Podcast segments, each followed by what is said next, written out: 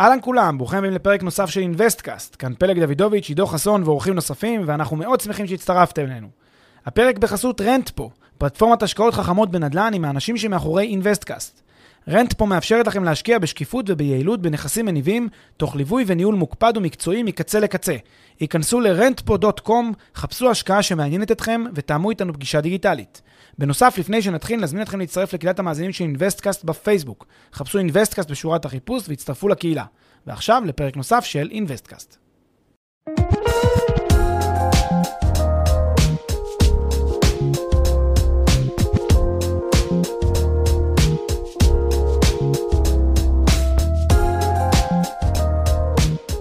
אנחנו שמחים לשוחח עם פרופסור עומר מואב, מרצה לכלכלה במרכז הבינתחומי הרצליה ומרצה באוניברסיטת ווריק באנגליה. מה שלומך עומר? הכל טוב, תודה רבה. תודה רבה שאתה מתארח אצלנו ושמחים, אה, כמו שאנחנו תמיד עושים, אה, להציג אה, מומחים בתחומים מגוונים, בין היתר גם בכלכלת השוק. אנחנו יודעים שזה תחום שהיום הוא נמצא, כן, די לא במודעות הציבורית הרחבה, והעיתונות הכלכלית, אנחנו מכירים את המגבלות שלה ואת חוסר הירידה שלה לפרטים לפעמים כלכליים ודברים שנחוצים היום בשיח, ואנחנו תמיד שמחים לארח אנשים שישפכו אור מהזווית אה, שאנחנו רואים אותה כיותר אה, נכונה. בוא ספר לנו אה, טיפה ברמה הכללית את הגישה שלך בנוגע להבחנה בין אידיאולוגיה לבין מטרות לבין אמצעים. כלומר, הבחנה בין מה שאנחנו קוראים, קוראים לו אמצעים להשגת מטרות לבין המטרות עצמן.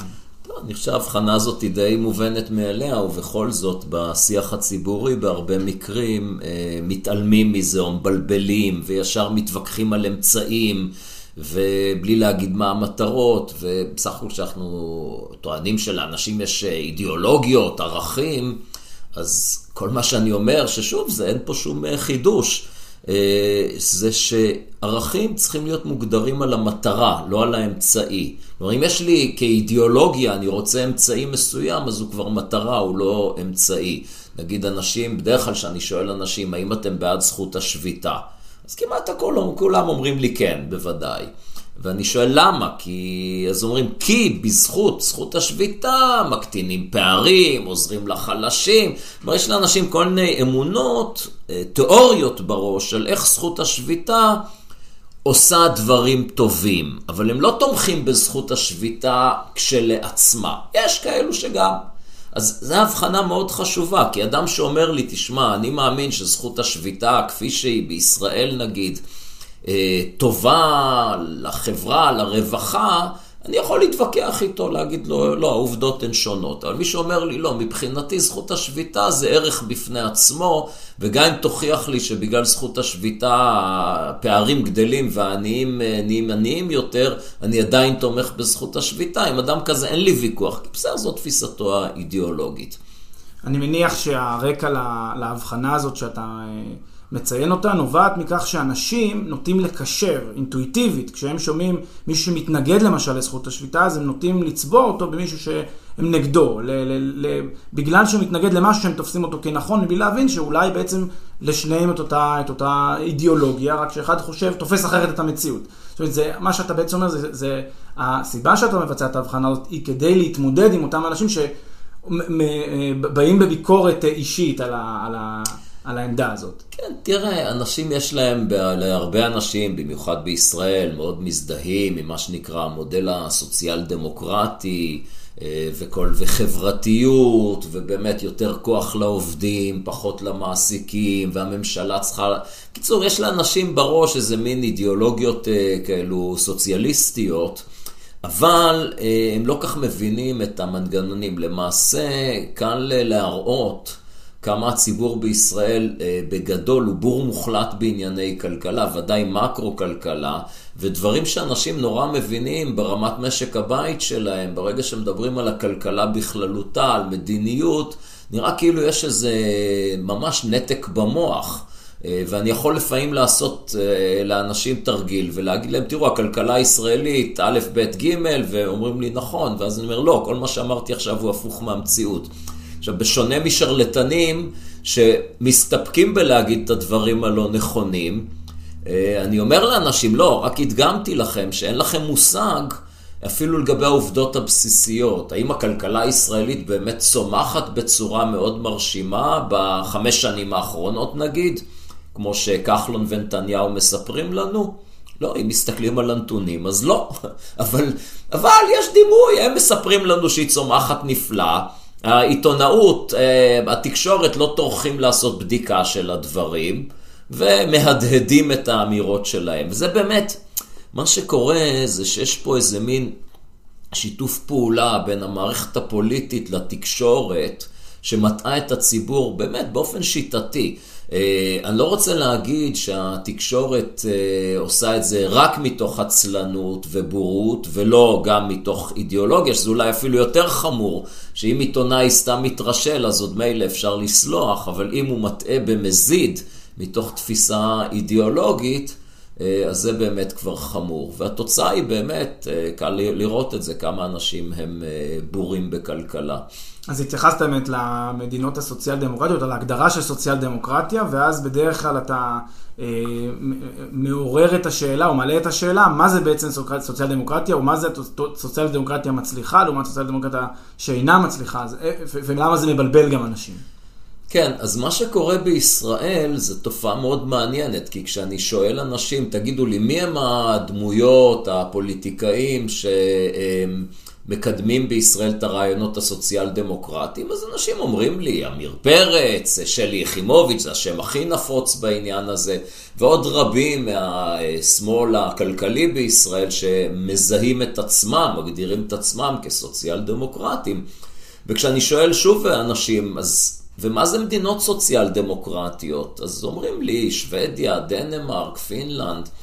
אה, ובעצם בראש של הישראלי הממוצע, אפילו הייתי מעריך 90% מהישראלים, סבורים שהמודל שנגיד שלי יחימוביץ' מדברת עליו, והיא תמיד מתראיינת כנושאת הדגל הסוציאל דמוקרטי ומטיפה למגוון רחב של מהלכים, בעיני הישראלים זה באמת מה ששוודיה אימצה, זה המודל השוודי.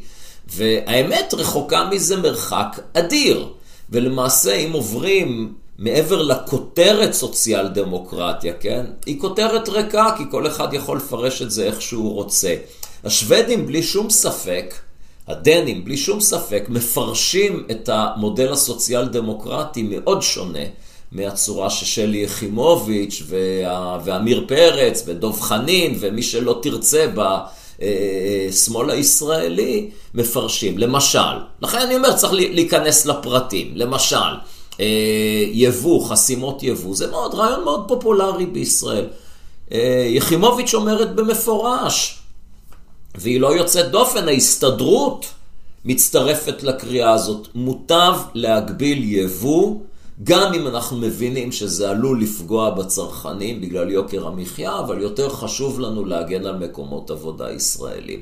עכשיו נעזוב בצד את זה שחסימת יבוא לא באמת מייצרת מקומות עבודה, זה, זה, זה טיפה יותר מורכב, אבל נדבוק בעובדות. העובדות הן שבשוודיה ובדנמרק הרעיון של לחסום יבוא כדי להגן על תעשייה או חקלאות מקומיים פשוט לא קיים. אה, הלאה, אה, נגיד אחת הרעות החולות של המשק הישראלי זה קביעות במגזר הציבורי. אה, עובדים שיש להם גם קביעות, גם זכות שביתה ויכולת להתארגן, גם הסכמי שכר ויכולת להזיק, כן? אה, הסכמי שכר שבעצם אה, השכר עולה באופן אוטומטי. זה לא רק שזה יוצר תמריץ אה, לא לעבוד למי שלא רוצה לעבוד, אני לא אומר שכולם לא עובדים, יש ודאי עובדי ציבור מסורים. אבל יש גם כאלו שלא, שרק מזיקים, אי אפשר לפטר אותם, והשכר שלהם אפילו ממשיך לעלות, זה פשוט אבסורד. אה, וכל זה מגיע על חשבון הציבור הרחב, שלא רק, אה, במגזר הפרטי, שלא רק שלא נהנה מביטחון תעסוקתי, אלא צריך לממן את הבטלה ואת הביטחון התעסוקתי של עובדי המגזר הציבורי. אה, אבל אם אני אציע, בואו נבטל את הקביעות במגזר הציבורי, אז ודאי שהסוציאל דמוקרטים הישראלים, יגידו שזה חס וחלילה, זה נוגד את המודל שלהם, אבל הנה בדנמרק הם ביטלו לחלוטין את הקביעות במגזר הציבורי. וגם השוודים, אם מדברים אפילו עם ועדי העובדים בשוודיה, הם בעד פיטורי עובדים מיותרים, כי הם מבינים שרק אם עובדים מייצרים רווחה, תפוקה, אפשר להשיג רווחה. תראה, אני חושב שכולנו מסכימים שמוטב לחיות בחברה שיש בה יותר רווחה מאשר פחות רווחה. ואם הסכמנו עם זה, אז חייבים להסכים, זה נובע מזה, שאנחנו רוצים לחיות בחברה או בכלכלה, שבני אדם עובדים ומגדילים את התרומה, תורמים לתוצר. לא עובדים בסתם לגרד רנטות מאחרים או להזיק לאחרים. כי ככל שיש לנו יותר אנשים שבמקום לתרום לתפוקה, מגרדים רנטות, אז יהיה לנו פחות תוצר. אז אי אפשר להגיד מצד אחד שאנחנו בעד שתהיה פה מדינה שדואגת לרווחה, שמספקת רווחה. כשאני אומר דואגת לרווחה זה לא בהכרח הממשלה, אלא מדינה שמאפשרת לכלכלה לתפקד, מאפשרת לאנשים לעבוד, ליזום, להתפרנס ולחיות טוב. אבל ככל שיותר אנשים עובדים ולא מפרנס, לא תורמים באמת, אז פחות נחיה טוב. השוודים, ארגוני העובדים, ממש, מב... זה obvious, והם מבינים את זה. בישראל זה לא קיים התפיסה הזאת בקרב השמאל, ובוודאי ארגוני העובדים.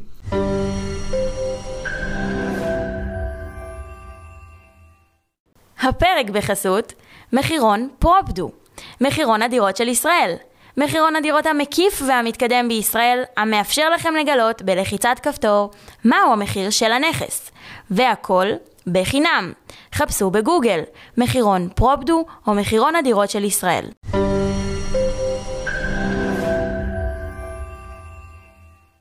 אוקיי, okay, אז בעצם אתה נותן כאן דוגמאות אה, רבות בעצם לאותה נקודה התחלתית של ההבחנה בין אמצעי למטרות, זאת אומרת, אתה בא ואומר ככה, גם בשוודיה הבינו שזכות השביתה, שרנטות, שתשלומי תמיכה, הדברים האלה הם לא אה, מטרות בפני עצמם, אלא הם אמצעים, ואם אנחנו תופסים את האמצעים האלה כלא תורמים למטרה, שהיא הגדלת העוגה, הגדלת הרווחה המצרפית, אז אולי מוטב שנמצא אמצעים אחרים שיתרמו לאותה מטרה.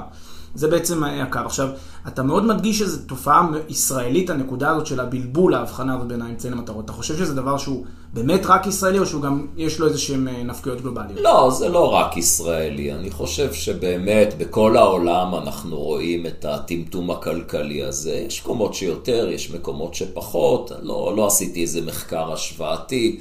אה, יש לי תחושה, כשאני מדבר עם אנשים בארצות הברית, שאצלם התפיסה הבסיסית של אה, חירות וחופש כלכלי הוא, הוא עמוק יותר. אבל תראה, גם האמריקאים, אה, ודאי אה, תומכי טראמפ, מאוד בעד המדיניות מכסים שלו שחוסמת יבוא. השוודים שאתה מדבר איתם, התפיסה שלהם היא יותר תפיסה של חירות, אבל במובן אחר. אצל האמריקאים חירות זה החירות לשאת נשק בהרבה מקרים. השוודים לא חושבים שזה חשוב שתהיה להם חירות לשאת נשק, הם חושבים שתהיה להם חירות אה, אזרחית, כלכלית, יותר חשוב. אה, עכשיו, גם כל המושג הזה של חופש כלכלי, אני רואה שקיבל פה איזו תפנית מדהימה. אה, שבוע שעבר היה כנס קהלת, עלה שר הכלכלה לדבר, אלי כהן. ונתן נאום על כמה, א', הכלכלה הישראלית במצב אה, פנטסטי, צמיחה מדהימה וכולי, וכמה הכל זה בזכות חופש כלכלי, וטראמפ צודק שהוא חוסם יבוא, כי זו הדרך אה, להגן על התעשייה המקומית. למזלו הרע של אלי כהן, במקרה אני עליתי אה, לבמה אחריו בשביל לדבר בכלל על נושא אחר, אבל לא יכולתי שלא להקדיש דקה-שתיים לדברים שלו. ראשית, אה, כפי שכבר אמרתי קודם, הטענה שהצמיחה פה מאוד מרשימה היא פשוט שגויה, שמסתכלים על הנתונים. אה, יש פה הטעיה, הייתי אומר, במזיד. מדוע? כי אני לא מאמין שכחלון או נתניהו לא מבינים את ההבדל בין צמיחה בתוצר הכולל לבין צמיחה בתוצר לנפש. כשמדברים על צמיחה כלכלית, חד משמעית, צמיחה בתוצר לנפש. ומה שהם עושים כדי להונות את הציבור בישראל זה משווים את הצמיחה בתוצר הכללי. אבל ישראל שונה מרוב מדינות ה-OECD, למעשה מכל מדינות ה-OECD, בקצב אה, הגידול המהיר של האוכלוסייה כאן. אז משווים אה, תפוחים לתפוזים, זה לא השוואה רצינית, אין לה משמעות. כשעושים את ההשוואה הנכונה, מגלים שפשוט לא נכון. אבל יותר חמור מזה, איך אתה יכול לדבר על חופש כלכלי ובו זמנית להצדיק משהו שהמחקר הכלכלי קבע חד משמעית, חסמי יבוא פוגעים בצמיחה הכלכלית. כל הרעיון של חירות וחסימת מסחר, קשקוש. הנה, תראה, התוכנית, בדיוק עכשיו ביבי יצא עם הספין התורן שלו, אה, התוכנית הכלכלית, שש הנקודות של ניר ברקת. אוקיי, ספין מוחלט, אין שם כלום, זה פשוט קשקוש אחד מקושקש. שמעתי את הנאום של ניר ברקת גם בכנס קהלת, אה, סתם פטפוטים, חוסר הבנה. עכשיו, נתניהו מבין במקרו-כלכלה ובמדיניות כלכלית פי מאה יותר מניר ברקת. מה הוא צריך את ניר ברקת? פשוט, אם הוא יגיד, זה התוכנית שלי, אז נגיד לא, אבל איפה היית 11 שנים? למה לא עשית שום דבר? אז הוא כאילו שלף מהשרוול איזה שפן, יש לי את ניר ברקת, הוא משקיע מאוד מוצלח, עשה לביתו מיליונים, אז הוא בטח יהיה שר אוצר מצוין, ויש... אין שום קשר בין הדברים, אין. אה, להיות שר אוצר זה לא מנכ"ל של חברה, זה לא מנכ"ל של מדינה. זה להפך, זה מישהו שרק דואג לשחרר את החסמים, זה לא מישהו שתפקידו ליזום. בקיצור, גם אה, מנסים להסתכל על התוכנית הזאת, זה קשקוש מוחלט, אין שם בכלל צעדים, זה רק מטרות. אנחנו רוצים, יכולתי באותה מידה להגיד, יש לי תוכנית כלכלית מעולה. אני הולך להגדיל פה את הרווחה של כולם פי שתיים. את העושר באלף אני אגדיל פי, בנקודה ב-75 אחוז אני אגדיל את העושר באלף. זה בערך אותה רמה של אה, תוכנית, רק שם יש הרבה יותר מילים. על כל האבסורד הוא ששוב, הוא טוען, הכל יהיה תוכנית שמבוססת על חופש כלכלי, ובעצם זו תוכנית שמבוססת על אנטי חופש כלכלי ועל המון מעורבות מיותרת של הממשלה. אז בעצם, שוב, יש כאן אה, תופעה של ערבוב כזה בולט, בין ה, גם בין האמצעים למטרות, ובוא נשים רגע את האצבע על מה זה יותר. זה יותר בורות, זה יותר פופוליזם, זה יותר כניעה לאינטרסים, או שזה הכל מהכל? מה זה בעצם יותר? תראה, כשאתה מנסה להבין אה, למה באמת פוליטיקאי, נגיד באמת, אחד כמו נתניהו, תשמע, אני, אלי כהן נשמע לי אולי לא נבון במיוחד ולא מבין כלכלה, אה, אבל נתניהו אנחנו יודעים שהוא לא טיפש, ואנחנו יודעים שהוא מבין, והוא בכל זאת עושה דברים הפוכים. תראה, גם כחלון, אני אני חושב, אנשים נוטים להגיד, טוב, מה אתה רוצה, הוא די טמבל. לא, הוא לא טמבל כחלון, הוא שרלטן. יש הבדל גדול וכדאי לשים את הדברים על השולחן. אבל תראה, כשאני רואה שעושים מדיניות כלכלית שגויה, אז uh, קשה לפעמים לדעת, זה טיפשות, זה שרלטנות, זה פופוליזם. כל מה שאני יכול להגיד זה שצריך לחפור טיפה ולהגיד ולזהות לפעמים את האינטרסים, קבוצות כוח ש... מושכות בחוטים. זה מספקים לנו דוגמאות כל זה. הנה רק לאחרונה שמשרד התחבורה עבד ועשה תוכנית לשינוי תעריפי המוניות, ותוכנית נכונה, הרבה יותר הגיונית, אני לא מדבר על המספרים, אבל התפיסה היא פשוט נכונה. מחיר לזמן ומחיר לקילומטר, לא אחד או השני. השיטה הישנה היא לא טובה. אה, למה נתניהו ביטל את הרפורמה הזאת? כי הוא חושב שהיא שגויה? פתאום, כי הוא מפחד מנהגי, מה שנקרא נהגי המוניות, הלובי של בעלי הזכות הציבורית, הרישיון למונית. אה, אז זאת דוגמה. אבל אני, התחושה שלי היא שיותר מאשר אינטרסנטים שמושכים בחוטים, יש מה שנקרא פופוליזם. כלומר, השילוב הזה של פוליטיקאי שרוצה להיות פופולרי וציבור שמוזן על ידי המערכת הפוליטית ועל ידי התקשורת אה, בכל מיני הבלים, גורם למצב שכדי לרצות את הציבור, לפעמים הפוליטיקאי צריך לעשות דברים שדופקים את הציבור. ויש לזה גם דוגמאות רבות. אני רק אולי צריך להוסיף ל- לרשימת המתאים עוד קבוצה אחת, אנשי אקדמיה, פרופסורים. בהרבה מקרים התקשורת מראיינת אנשים על סוגיות כלכליות, אנשים שאינם כלכלנים. הדוגמה אולי הכי בולטת אה, שקופצת לי לראש עכשיו, פרופסור אה, דני גוטווין, כן? אז הוא היה אחד מכוכבי מגש הכסף. בסדר, אה, אני לא אומר שהוא בן אדם רע או טיפש, אבל הוא קומוניסט הארדקור. הוא פרופסור להיסטוריה של עם ישראל. ההשכלה הכלכלית שלו וההבנה הכלכלית שלו זה בערך כלום.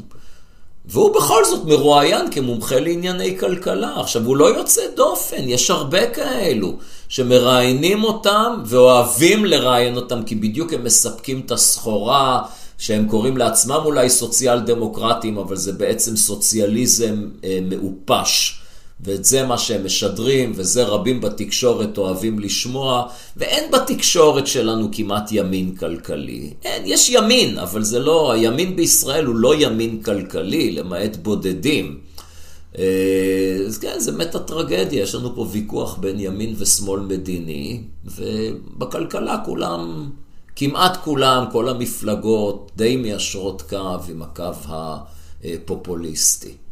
כן, והקו הפופוליסטי בעצם גם, כמו שאמרת, התקשורת בעצם, זה, אני, אני תוהה תמיד האם זה באמת סוציאליזם, האם זה כעניין של בחירה, הם בחרו להעדיף את, ה, את הסוציאליזם על פני כלכלת השוק, או שזה רק עניין של... אה, זה נשמע יותר טוב להגיד שאני חברתי, זה נשמע יותר טוב להגיד ש... ולא באמת התעמקתי, לא באמת קראתי, לא באמת הבנתי את התהליך. זה אני לא יודע. אני יכול להגיד לך שזה סקר שראיתי, רוב הציבור הישראלי, בערך 70 אחוז, אומרים שהם אה, סוציאל דמוקרטים בתפיסת עולמם.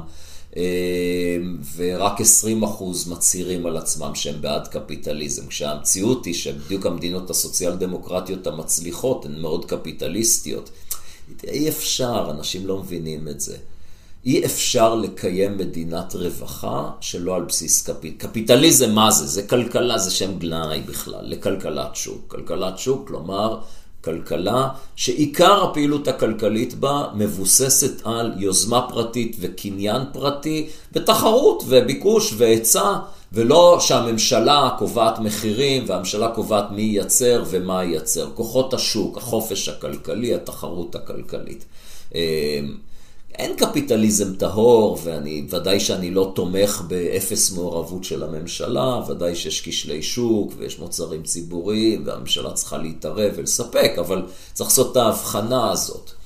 אמ, ואנשים לא מבינים שמדינת רווחה בנויה על תוצר גבוה.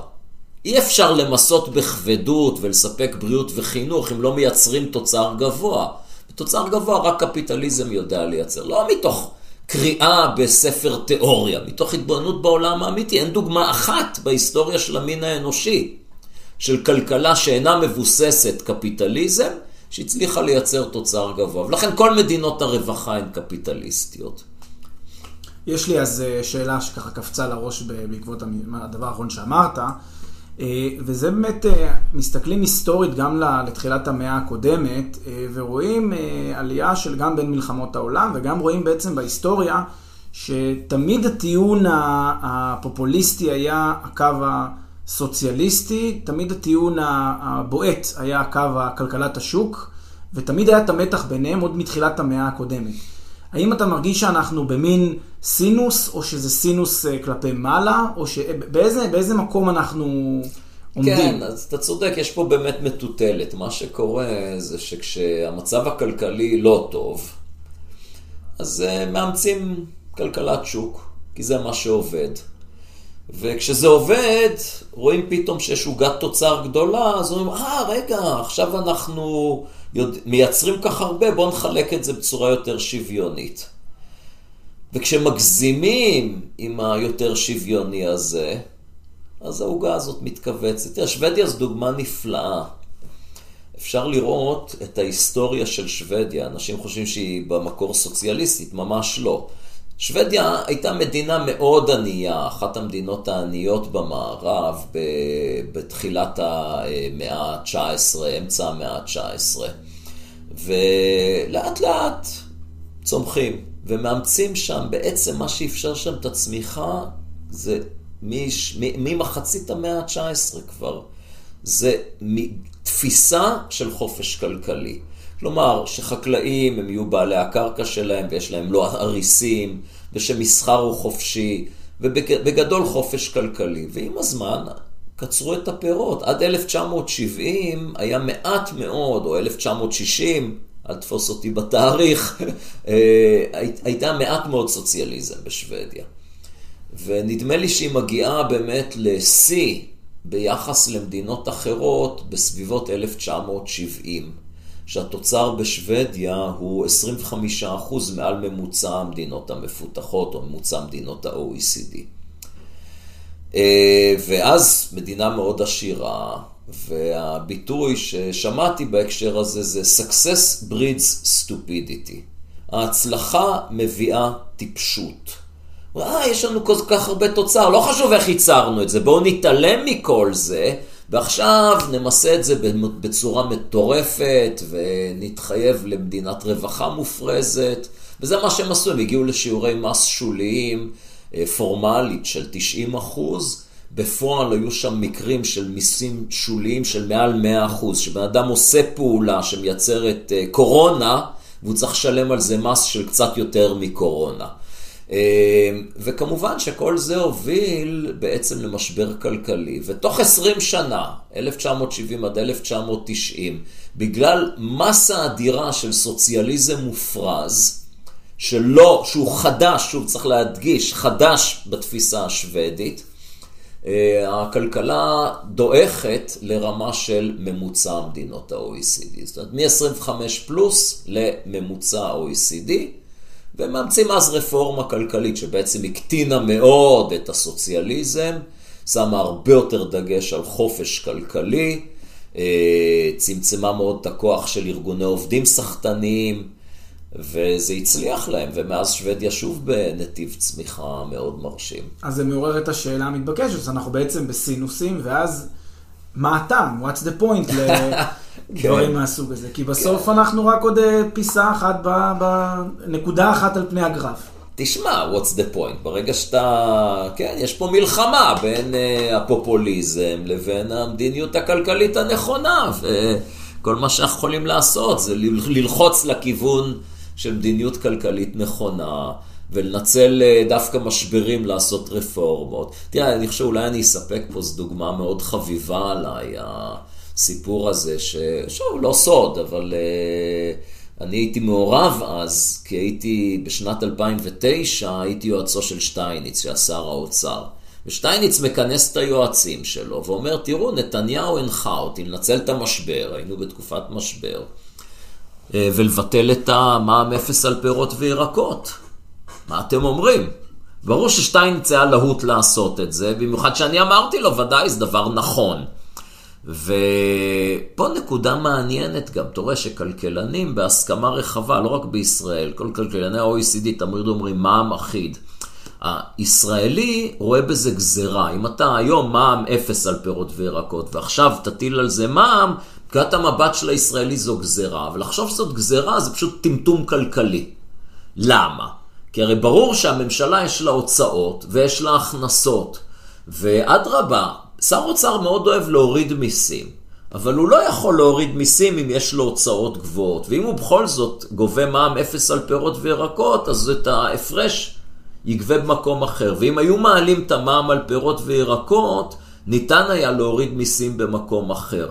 הצורה היחידה שממשלה באמת יכולה, צורה אחרת לחשוב על זה.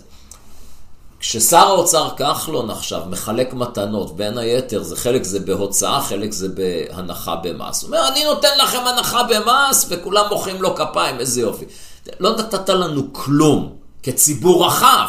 יש קבוצה שנהנתה מזה, אבל כציבור רחב לא קיבלנו כלום מהנחה במס. מהסיבה המאוד פשוטה, שאם ההוצאות לא ישתנו, אז את המס הזה יצטרכו לגבות במקום אחר. לא, לא בהכרח מיידית, זה יכול להיות גירעון ושאנחנו נטיל את זה כנטל על הדורות הבאים. ולכן האפס מע"מ על פירות וירקות זה לא מתנה לציבור, למעשה זה עונש לציבור, מכל מיני שיקולים כלכליים, בעיקר גם, גם מבחינת אופטימיזציה של צרכנים, גם מבחינת הגישה של אם רוצים להקל על החלשים, צריך לתת להם כסף ישירות ולא סובסידיה או מיסוי נמוך לכל מיני מוצרי יסוד. במיוחד שפירות בהרבה מקרים זה מאוד יקרים ו- ולא מוצר יסוד.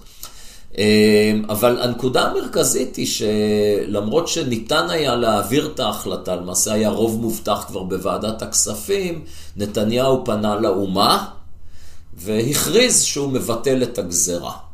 למה הוא עשה את זה? בניגוד מוחלט להבנתו, להנחיה שלו, בלי שום אילוץ קואליציוני, שום אילוץ פוליטי, פשוט רצה להיות פופולרי לרגע. וזה היה חזק ממנו, יותר חזק מכל דבר אחר. תראה, הוא הוכיח לנו עם הזמן שהוא בעצם שרלטן, כמו כל השאר, ובעצם נוכל קטן.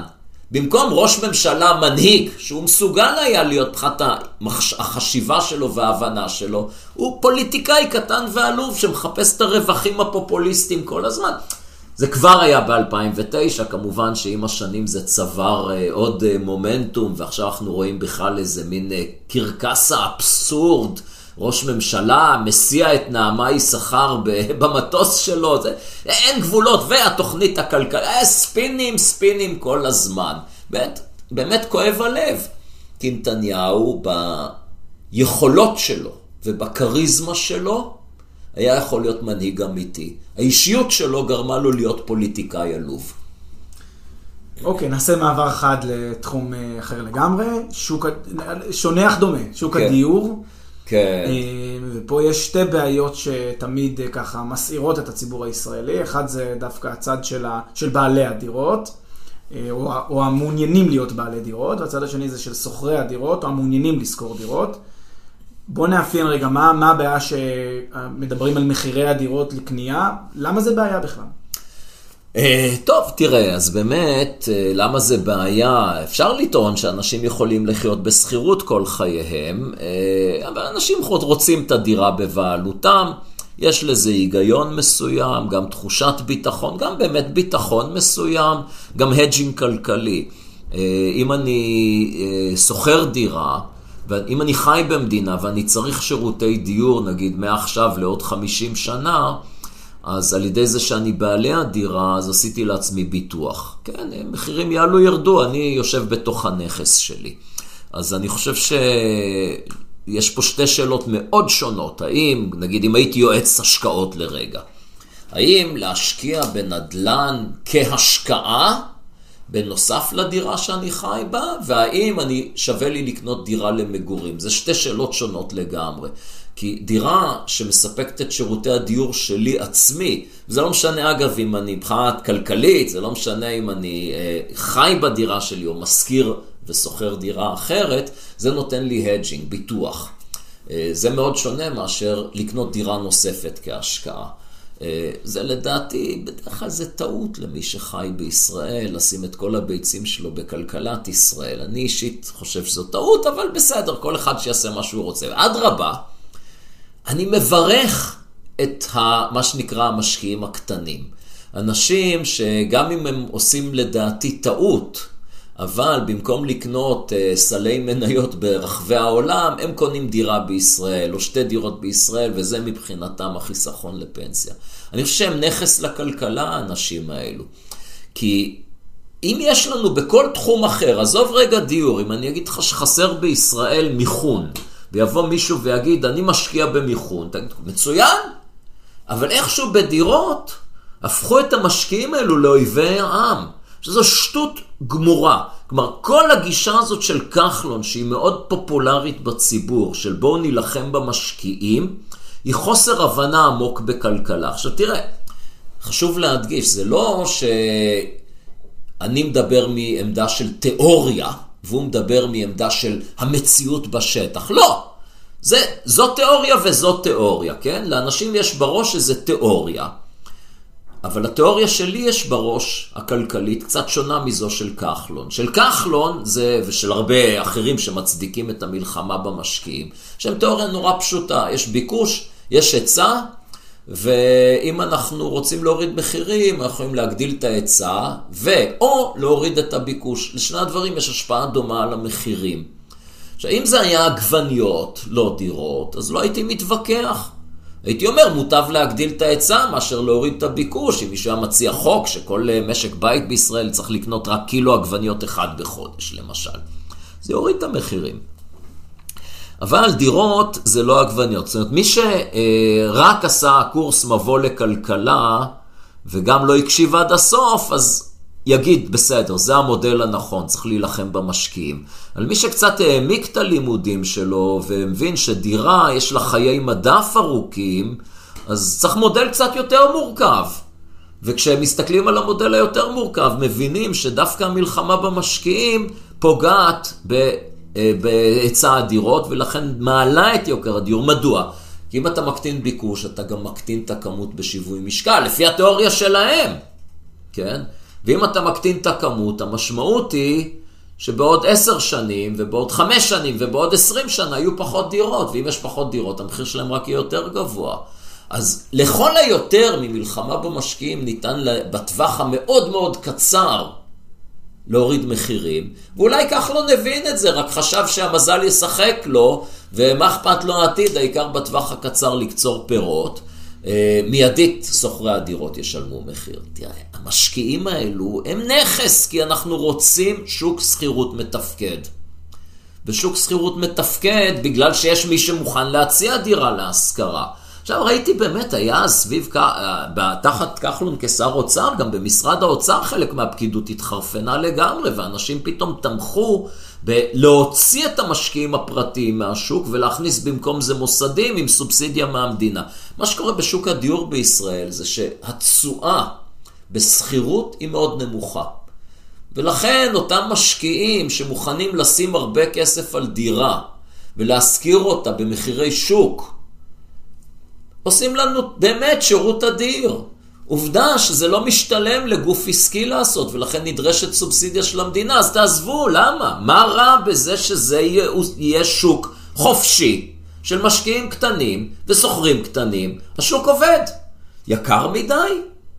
כן, כי אתם נלחמים במשקיעים, כי אתם לא בונים מספיק, כי, אתם, כי באמת אתם, אתם באמת, אתם, ממשלת ישראל, עושים צעדי הוקוס פוקוס, פופוליסטים, עלובים, במקום לעבוד קשה, להבין איפה החסמים.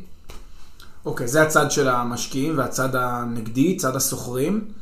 מה, מה קורה שם? יש הרי כל, כל כמה שבועות אנחנו שומעים על עוד איזה שר, חבר כנסת שמתראיין ואומר שצריך להוריד את מחירי השכירות, ואנחנו רואים תהליכים כאלה קורים גם בחו"ל, במיוחד עכשיו בברלין. כן. למה זה קורה ו... ו... כן, זו באמת תופעה מדהימה העניין הזה של, אנחנו מדברים על, אה, בוא נעשה סדר, על פיקוח שכר דירה שנועד להוריד מחירים מתחת למחיר השוק. פה חשוב לעשות את ההבחנה בין רגולציה, שזה נגיד להגיד אה, דירה, צריך שיהיה מים זורמים, חשמל, כללי בטיחות, איזה... ש... אפשר לעשות רשימה של דברים ולהגיד דירה שלא עומד בתנאים האלו אינה ראויה למגורים. שוב, גם פה יהיה לי ויכוח. אה, אמיתי עם חלק ממקדמי החוק, כי אפשר לחיות גם בדירה של עשרה מטר מרובע, ובזמנו, אני לא שאני הייתי רוצה בהכרח, אבל הייתי רוצה שאדם שיש לו הכנסה מאוד נמוכה, אה, שלא המחוקק יחייב אותו לחיות במינימום דירה בגודל 26 מטר מרובע, זה היה חלק מההצעה שעמדה על השולחן, ובסופו של דבר לא עברה. להכריח בן אדם לחיות בדירה שגדולה יותר מדי ממה שהוא רוצה, זה פוגע בו, כי הוא רוצה גם לקנות אוכל ותרופות אולי ודברים נוספים. אבל נשים רגע בצד את העניין הזה ונדבר על הפיקוח שנועד להוריד את מחירי השכירות. אמ, מה אנחנו יודעים? אנחנו יודעים מהתיאוריה הכלכלית ומהניסיון העולמי, ולמעשה בכל מקום בעולם שהפעילו פיקוח שכר דירה אפקטיבי, שבאמת הוריד את המחירים מתחת למחיר השוק, נוצר אה, מחסור, תחזוקה לקויה, שוק שחור, ובגדול הרס של שוק השכירות. מה זאת אומרת הרס של שוק השכירות? כאשר אדם רוצה לשכור דירה והוא לא יכול, זה הרס של שוק השכירות. וזה מה שקרה בהרבה מקומות שבהם יש פיקוח שכר דירה. אה, ובאמת, בהמון מקומות ניסו את זה, כי זה נשמע טוב לאנשים, ובדרך כלל גם יש יותר שוכרים ממשכירים, אז יש להם גם יותר כוח פוליטי. ושוב, הפוליטיקאי הפופוליסט הולך עם הרוב. והנה באמת ראינו עכשיו בברלין זה עבר, אבל זה קיים בהרבה מקומות נוספים. וגם כשמבינים כמה זה רע, קשה לבטל את זה, זה הבעיה. יש חוקים שקשה מאוד ללכת אחורה, כי כבר... כבר יש לך דייר, הוא כבר מוגן, אז מה, פתאום תעלה לו את המחירים, הוא כבר חי שם 20 שנה, תעלה לו מחירים, הוא יצטרך... בהרבה מקומות מה שעשו, מנהטן זה דוגמה טובה, אה, אבל אפילו בברלין, עכשיו בחוק החדש, הכילו את זה רק על דירות שנבנו עד, נדמה לי, שנת 2014. בדרך כלל מכילים את זה על כל הדירות, מהר מאוד מבינים את גודל האסון, ואז אומרים, אוקיי, על דירות שייבנו מעכשיו והלאה, זה לא יחול. ואז קבלים שוק דואלי. יש לנו מצד אחד מחירים מאוד נמוכים, כל עודפי הביקוש, אנשים לא מוצאים שם דירה, על כל דירה שמתפנה עומדים 100 או 1,000 אנשים בתור, אה, הולכים לדירות המשוחררות, ושם מחירים מאוד גבוהים. ולמעשה הפיקוח שכר דירה הזה יוצר באמת פערים כלכליים בין אנשים, לא מבוססים בכלל על קריטריונים, זה למעשה חלק קיבלו מתנה אדירה על חשבון אחרים, וזה מין הקצאה של מזל, זה לא הקצאה של על בסיס קריטריון כלכלי. ולכן זה באמת עוול אדיר, ואין דוגמה אחת בעולם שזה הצליח. ובכל זאת המחוקק תמיד מתלהב, כי יש פה עצלנות, גם התקשורת עצלנית, או נוכלת. הרוב, הרוב זה עצלנות, אני זוכר שקידמו את ה... אני מראה את זה בהרצאות שלי. יש לי ציטוטים מתוך התקשורת הכלכלית. אז שם סתיו שפיר ופולקמן ועוד כל מיני מנסים לקדם חקיקה לפיקוח שכר דירה. אז זה מדווח בתקשורת, בעיתונות הכלכלית, והם לא עושים את המאמץ המינימלי של לחפש בגוגל חצי שעה, שעה, ולראות מה באמת אנחנו יודעים על פיקוח שכר דירה. כלום, מצטטים את מקדמי החוק וכותבים כמה זה נפלא וחבל שאיילת שקד חסמה את זה כי היא קפיטליסטית. כן, אז פה באמת מגיע לאיילת שקד קרדיט שהיא חסמה את זה. לא יודע מה המניעים שלה, אבל להגיד כי היא קפיטליסטית זה שטות. אולי כי היא הבינה, על בסיס המחקר הכלכלי, שזה מזיק. ולכן היא חסמה את זה, את המרכיב הספציפי הזה. אמ, התקשורת הפופולרית בכלל זה פשוט זוועות. מדברים בחיבה אדירה על העניין הזה של הפיקוח, מטעים את הציבור באופן שיטתי, זה פשוט מזעזע. ומה תגיד בסוף לאותם אה, זוגות שעומדים בטור משתרך ארוך אה, באבן גבירול כדי לראות דירה? אה, ושהמתווך מועיל בטובו לסגור כבר עם הזוג הראשון שהגיע, והם משחיתים את זמנם. כן, אז אתה רואה שאפילו בתל אביב, נכון להיום, גם בלי פיקוח שכר דירה, יש uh, תור ארוך ויש תחזוקה לקויה של חלק מהדירות. אני לומד מזה דבר אחד, שמחירי השכירות בתל אביב נמוכים מדי, הם לא מחירי שיווי משקל. אמנם נורא פופולרי להגיד, המשכירים הם חזירים, שרק מנסים להעלות כל הזמן את שכר הדירה. אה, ויכול להיות שיש כאלו, אבל הרבה מאוד מזכירים, בכלל, זו תופעה ידועה שאנחנו מדברים על מחירים. המודל המאוד פשוט של מבוא לכלכלה, שמחיר נקבע, היצע וביקוש, הוא ודאי מודל שטחי. המודל היותר מורכב של באמת שאין מוצר הומוגני ואין בדיוק 100% תחרות, מושפע גם ממה אנשים תופסים כמחיר נכון. תשמע, אתה צעיר יחסית, אתה לא זוכר את האינפלציה של שנות ה-80. אבל אני זוכר, מזלי כן, לזכור את זה. כן, אבל אני זוכר. מה שאפיין את אינפלציית שנות ה-80, שאתה בא לקנות כוס קפה, או מוצר כלשהו, ואומרים לך מחיר, ואין לך מושג, רגע, זה סביר, זה הרבה, זה נמוך, כי כל יום ירבבו לך את המחירים, כל הזמן הדברים השתנו. היום אם תבוא לבית קפה ויגידו לך כוס קפה בחמישה שקלים, מה תגיד? זול, כן? כוס קפה ב-20 שקלים, יקר. יש לך בראש תפיסה למה סביר, ויש לנו תפיסה למה סביר לגבי דירה, והתפיסה הזאת לא נעה יחד עם הביקושים וההיצעים, היא קצת מאחור.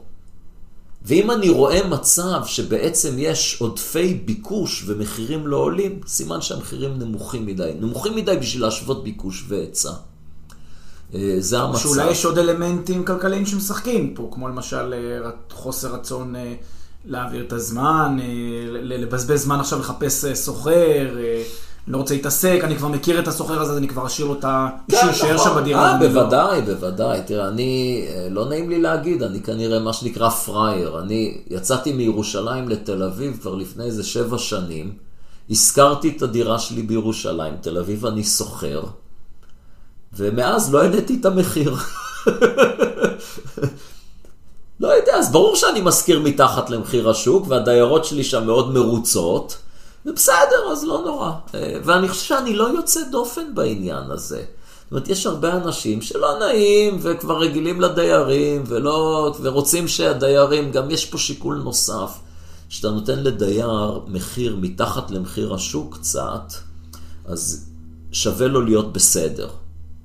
וכולם מבינים את זה, או הרוב מבינים את זה, אז זה יוצא. עכשיו, אם תעשה פיקוח שכר דירה, תוריד עוד יותר את המחירים, אז ודאי, אם עכשיו אתה רואה תור ותחזוקה לקויה לפעמים, אז זה יהיה הרבה יותר גרוע, ואנחנו גם היינו בסרט הזה, כי למעשה בישראל אה, קיים חוק הגנת הדייר, אבל הוא חל רק על דירות מאוד ישנות, זה כל הסיפור של קניית דירה בדמי מפתח, שאריות משנות החמישים. אה, וזה דווקא מדגים כמה קשה לבטל חוקים גרועים. לקראת המהפך השלטוני של 77, הליכוד הבטיחו במצע שלהם שהם יבטלו, יבטלו את חוק הגנת הדייר. כמה עברו מאז? מעל 40 שנה, עד היום לא בוטל. אז הוא חל רק על, באמת, על מעט מאוד uh, דירות. אוקיי, okay, אז באמת כמה דקות אחרונות לפני סיום. יש לך ביקורת על תוכנית מחיר למשתכן, ובעצם אתה מאמין שהתוכנית הזאת בעצם יצרה שכבה חדשה של משקיעים, דווקא בורגניים יותר, ודווקא לא עזרה למי שהתכוונה לעזור לו מלכתחילה. תראה, אני חושב שהיא לא עזרה למי שהתכוונה לעזור, כי היא התכוונה לעזור לכחלון להציג לציבור מצגת שווא של הורדת מחירים. אה, אולי היא כן עזרה, כי יכול להיות שאחרת זה לא היה נראה, היה נראה עוד יותר גרוע. מה שכחלון רצה לעשות זה נורא פשוט. הוא רצה בעצם לסבסד דירות, אבל בצורה עקיפה, כדי שלסטטיסטיקה ייכנס מחיר נמוך יותר. ויכול להיות שבזה הוא הצליח, אבל אה, מעבר לזה, זו תוכנית פשוט נוראית מכל בחינה. אה, וקל להראות כמה היא נוראית, כי אפשר לחשוב עליה בשני חלקים. הנה, אני אציע לך תוכנית אלטרנטיבית, חד משמעית יותר טובה, וברור שהיא עדיין גרועה מאוד. אחד, תפשיר קרקע ותבנה לפי אותו מפרט בדיוק של uh, מחיר למשתכן, אוקיי? אז זה צד א'.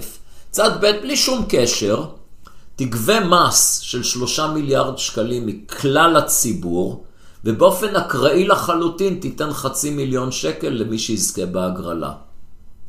את אותו כסף תחזיר לציבור, אבל באופן אקראי. בוא נדבר על שלב ב' קודם כל. ברור לכל בר דעת שמדובר במשהו מטומטם לחלוטין, נכון?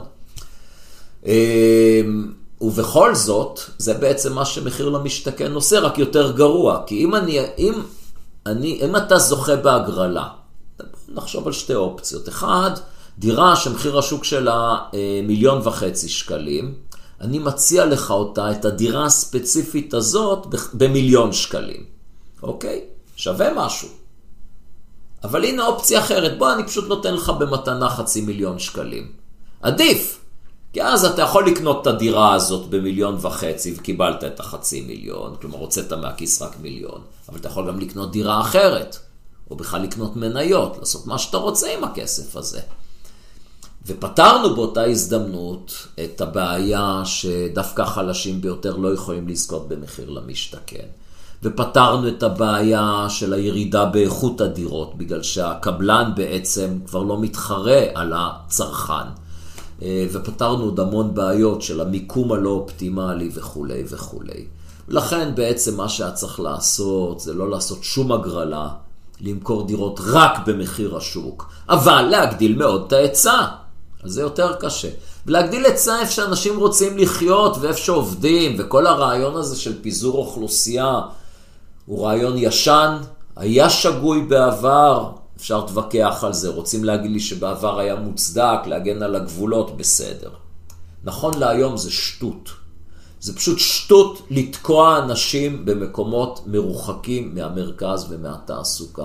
מש... אני לא נגד שאנשים יחיו בפריפריה, אדרבה, שיחיו בפריפריה אם הם רוצים, אבל לדחוף אנשים בכוח לפריפריה, איפה שאין עתיד של תעסוקה להם ולילדים שלהם, פשוט שטות. פרופסור עומר מואב, מרצה לכלכלה במרכז הבינתחומי הרצליה ומרצה באוניברסיטת וורק באנגליה, היה מרתק, כרגיל גם לשמוע אותך, גם לשוחח איתך פעם. נשמח אה, לראות אותך גם אה, בפרקים נוספים שלנו בעתיד. תודה רבה רבה. תודה רבה.